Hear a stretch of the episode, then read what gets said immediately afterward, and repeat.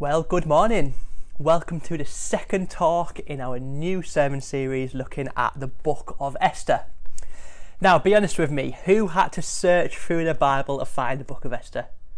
It's definitely one of the uh, least well known books, isn't it? It's one of the ones that we um, sometimes miss out on. I've certainly not heard many talks on the book of Esther.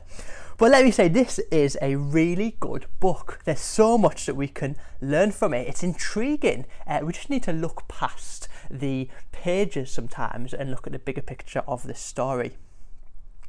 Raj gave a really helpful overview last week of the Book of Esther and where it sits in terms of the Jewish history and indeed our history as Christians as well it's important that we do see ourselves as part of this bigger picture of biblical history and the biblical story. The story of the Jewish people is our story. It's our roots and it points to Jesus. So the book of Esther is really good for that. And you know, if I had to give one key theme or one key message that you can take away from the book of Esther, because let's be honest, we all like to keep things simple, don't we? Um, the message would be that God knows exactly what He is doing.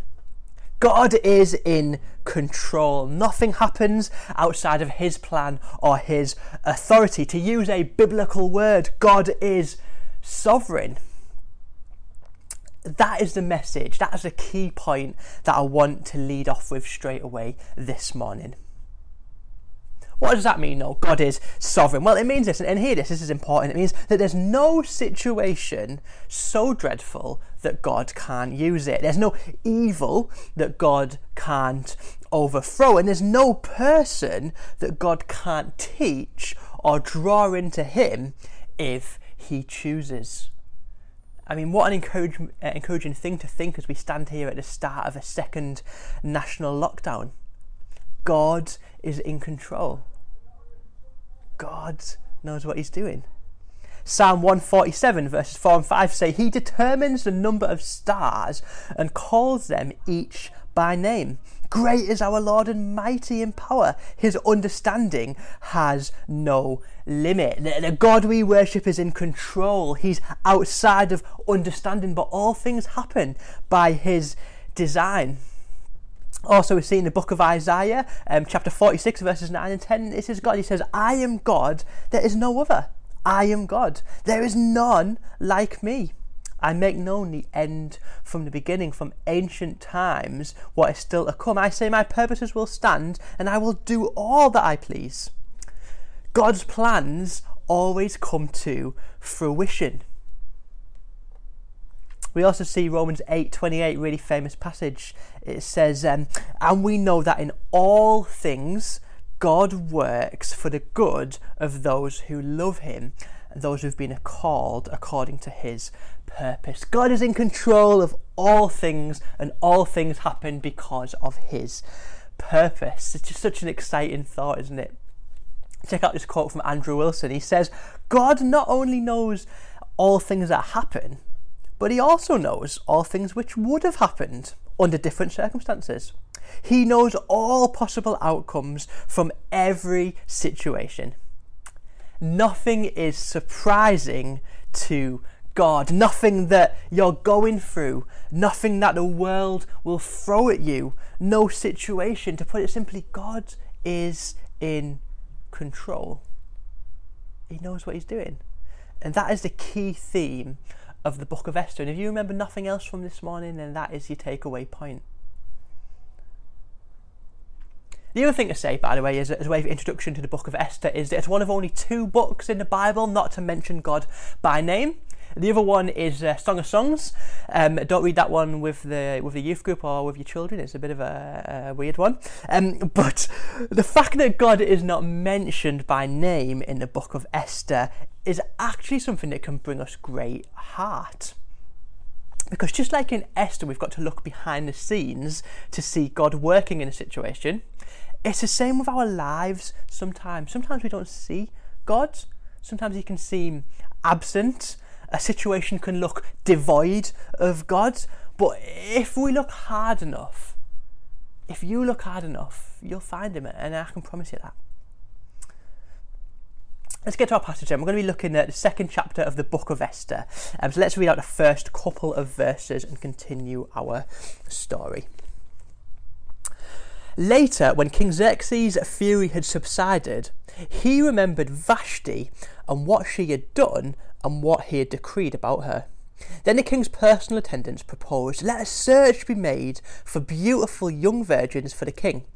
Let the king appoint commissioners in every province of his realm to bring all these beautiful women in the harem at the citadel of Susa. Let them be placed under the care of Hegai, the king's eunuch, who is in charge of the women, and let beauty treatments be given to them.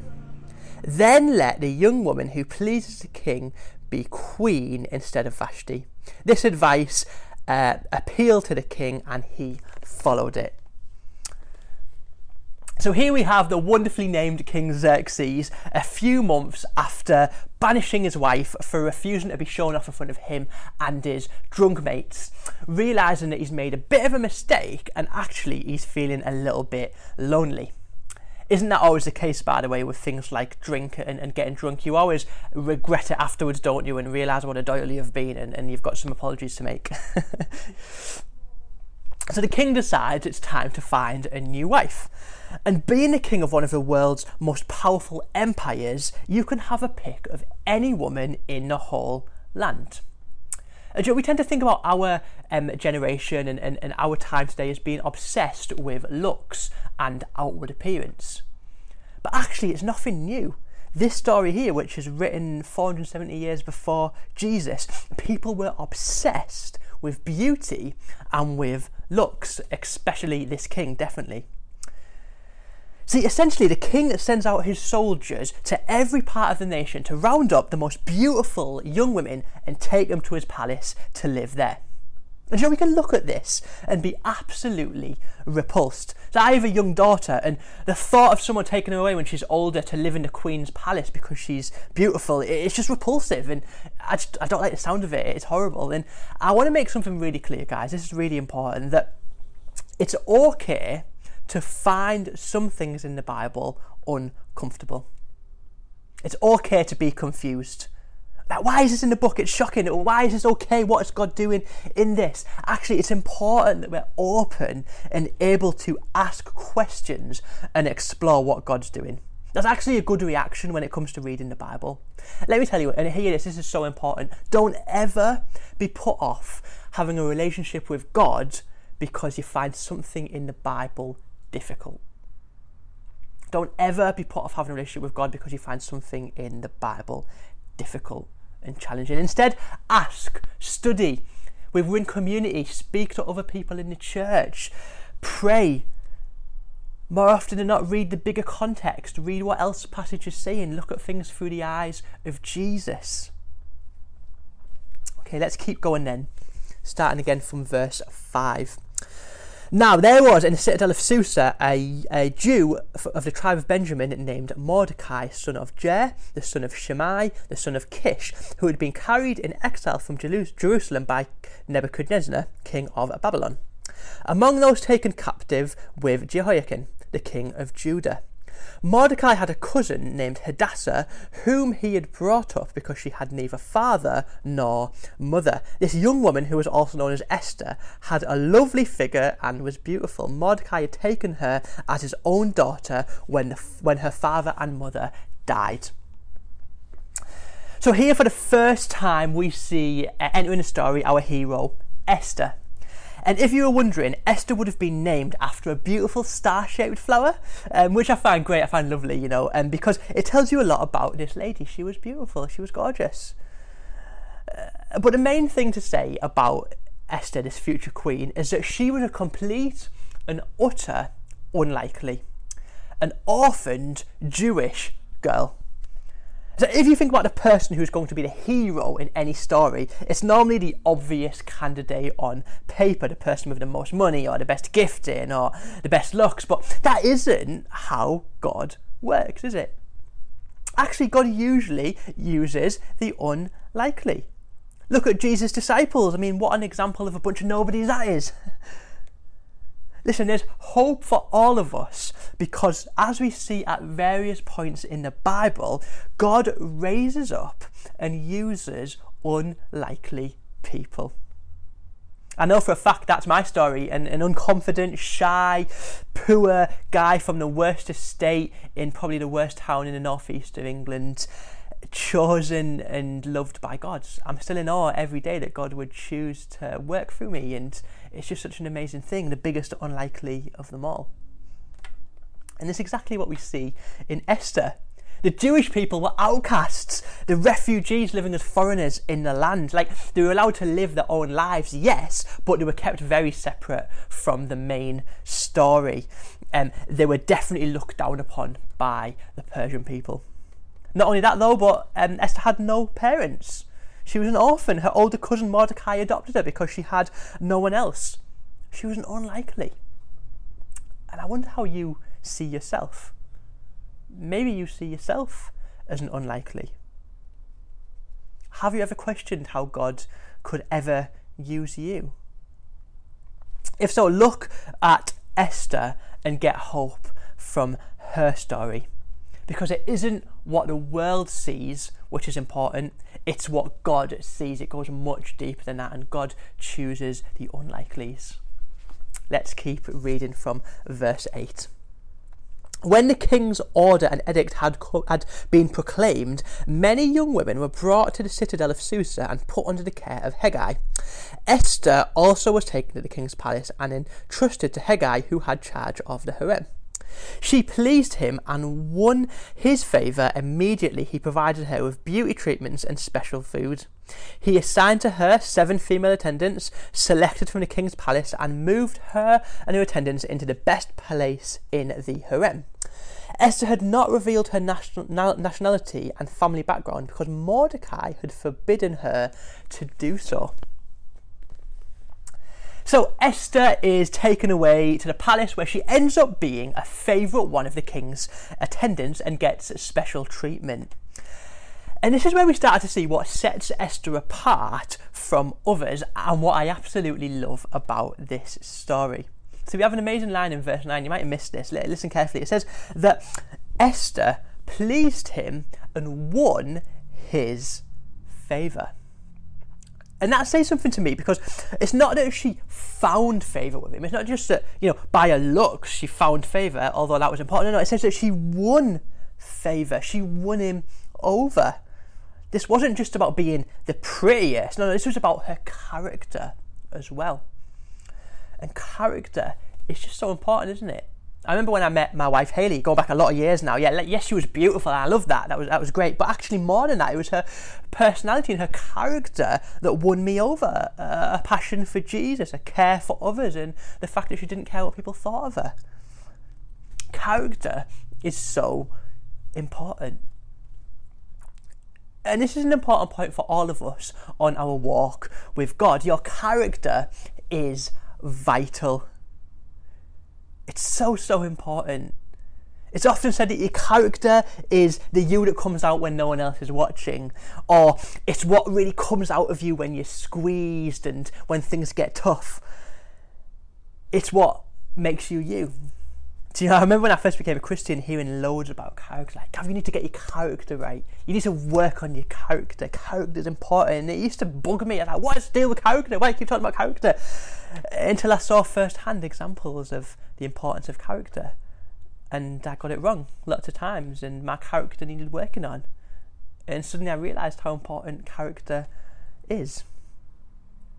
Jubilee, let God formulate your character. Let God get under your skin. Let Him get hold of you. We talked about it earlier this year, didn't we, when we looked at the fruits of the Spirit? You know, love, peace, patience, kindness, forbearance, goodness, self control, faithfulness.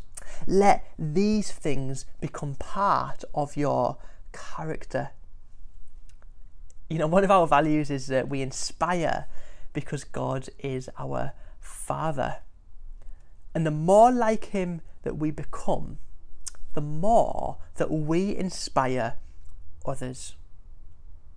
And that's so true. The more you focus on getting your character right, the more God will use you. I can guarantee that. I can guarantee it. And this is what we see with Esther. There's no substitute for good character. You want an example of Esther's character, we see in her last verse that she didn't reveal her identity as a Jew on the request of her cousin Mordecai. She was obedient. Obedience is such a good character trait to have. She was obedient to her adopted father. Let's keep on reading then from verse 12. Before a young woman's turn came to go into King Xerxes, she had to complete 12 months of beauty treatments prescribed for the women, 6 months with oil and myrrh, and 6 with perfumes and cosmetics. Let's jump to verse 15. When the turn came for Esther to go to the king, she asked for nothing other than what Hegai, the king's eunuch who was in charge of the harem, had suggested. And Esther won the favour of everyone who saw her. She was taken to King Xerxes in a royal residence in the tenth month, the month of Tebeth, in the seventh year of his reign. Now, the king was attracted to Esther more than any of the other women. She won his favour and approval more than any of the other virgins, so he set a royal crown on her head and made her queen instead of Vashti. And the king gave a great banquet, Esther's banquet, for all his nobles and officials. He proclaimed a holiday throughout the provinces and distributed gifts with royal liberality. Now, as we get towards the end of our passage today, um, we start with absolute humiliation. 12 months of beauty treatments in order to get ready for the king. I mean, can someone remind Haley of that next time she tells me off for taking too long in the shower? Seriously, though, though, Esther is put into a situation where she has to spend a year being told that she's not good enough, that she's not beautiful enough to be in the king's presence, and that she needs to be made more beautiful. I mean, I could just imagine Esther feeling pretty degraded at that point. And let me tell you, we don't always agree with the situations and the circumstances that God puts us in sometimes we will face difficult times and we'll question what on earth God is doing. And I'm sure Esther felt the same. She was put in this ridiculous year long beauty regime for what? To be paraded in front of some king? To, for him potentially not even to be interested in her? I don't know what situation you're in at the moment. I don't know whether you can see God in it, but be encouraged as I shared earlier, that God works all things together for our good, despite how tough things are, despite our feelings towards a situation. We need to hear that at this time. We really do. So we see from verse 17 that Esther did win the king's favour, again, this time down not only to her beauty, but her character as well. Uh, she ended up being admired by everyone that saw her. I love that. And she was placed on the throne. She had made it into a position of power, an unlikely person, the last person that we would ever choose. But God had other ideas. He was in control. What an amazing place to end our passage. And let me just leave you with a couple of thoughts just before we finish. You see, you can look at this and you can look at this story we've read today and you can say, well, how could God possibly be happy with this? Humiliating and degrading women, sex outside of marriage, perverted kings. And the answer is that God didn't agree with it. His laws to the Jewish people were clear sex is to be enjoyed within inside of marriage. We see that Esther ate the Persian food. She broke the Jewish food laws. God didn't approve of that. So, yes, I would agree. God wasn't happy. God didn't approve of what was happening. But he was still able to work it out for his good. And that is important. And I want that to be our encouragement this morning whatever you're facing personally, whatever we're facing as a nation, whatever we're facing as a church, whatever we're facing as a people, however hard it is, however confusing it is, however absent God seems, God can and does overcome. And that is a fact. We need to look at the bigger picture. We need to look at the whole story. Because if not, we miss God completely. I mean, just, just imagine if we focus so much on the cross of Jesus that we missed his resurrection. Let me encourage you. look at the bigger picture and try and see God and His purpose in every situation. Cling to Him. That is what our Christian walk is about.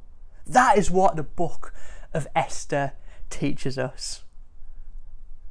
And can I encourage you? Can we just look at the bigger picture at the moment of what God's doing? Because despite the situation at the moment, despite our churches not meeting in person, God is working in the lives of people in the UK. And we've got a part to play in that. Just check this out. 44% of adults in the UK admit that they pray and have prayed during the current crisis, despite or irrelevant of the fact that they're not part of a church. Not only that though, but during the first lockdown, 34% of young adults aged 18 to 34 tuned in to some sort of online church service every week, despite not being part of a church. On top of that, one in 20 adults who had never prayed before turned to prayer during the first lockdown. What does all of this mean? It means that God is on the move in our nation. God is on the move in the UK. And we need to step up and see this despite of the circumstances. God's on the move in our church. We had a, a full alpha course back in June. We started another one this week with new guests starting a journey to explore faith for themselves. God is on the move, but maybe you've missed it. Maybe you're focused on a situation. Maybe you're frustrated that our churches aren't meeting. Maybe the idea of another lockdown has just left you feeling disillusioned. I know I felt like that. Don't miss God. Don't miss what He's doing. Jubilee, we go because God is light. Will we be the people that go and take the good news of God into a world that's clearly searching for it despite not seeing it? Like Esther, will we be obedient in the midst of confusion? And finally, will we be encouraged that God is working? God is working. Father God, I thank you so much that you're in control. God, I thank you so much that you have plans and purpose outside of our understanding. And Lord, I just want to pray, God, as we stand here at the start of the second lockdown, would you open our eyes and help us to see what you're doing, God? Would you help us to focus not on our situation, but on your plans and your purposes? Lord, we love you. We thank you so much for the amazing, amazing works you're doing in our nation. And we pray, would you help us to play our part in that, God? I pray for each of us in church today, whatever situation we're going through, God, would we not miss you in it? Would we not miss the big picture, lads? Thank you so much. We love you, lads. Amen. Thanks for watching. Have a great week, everyone.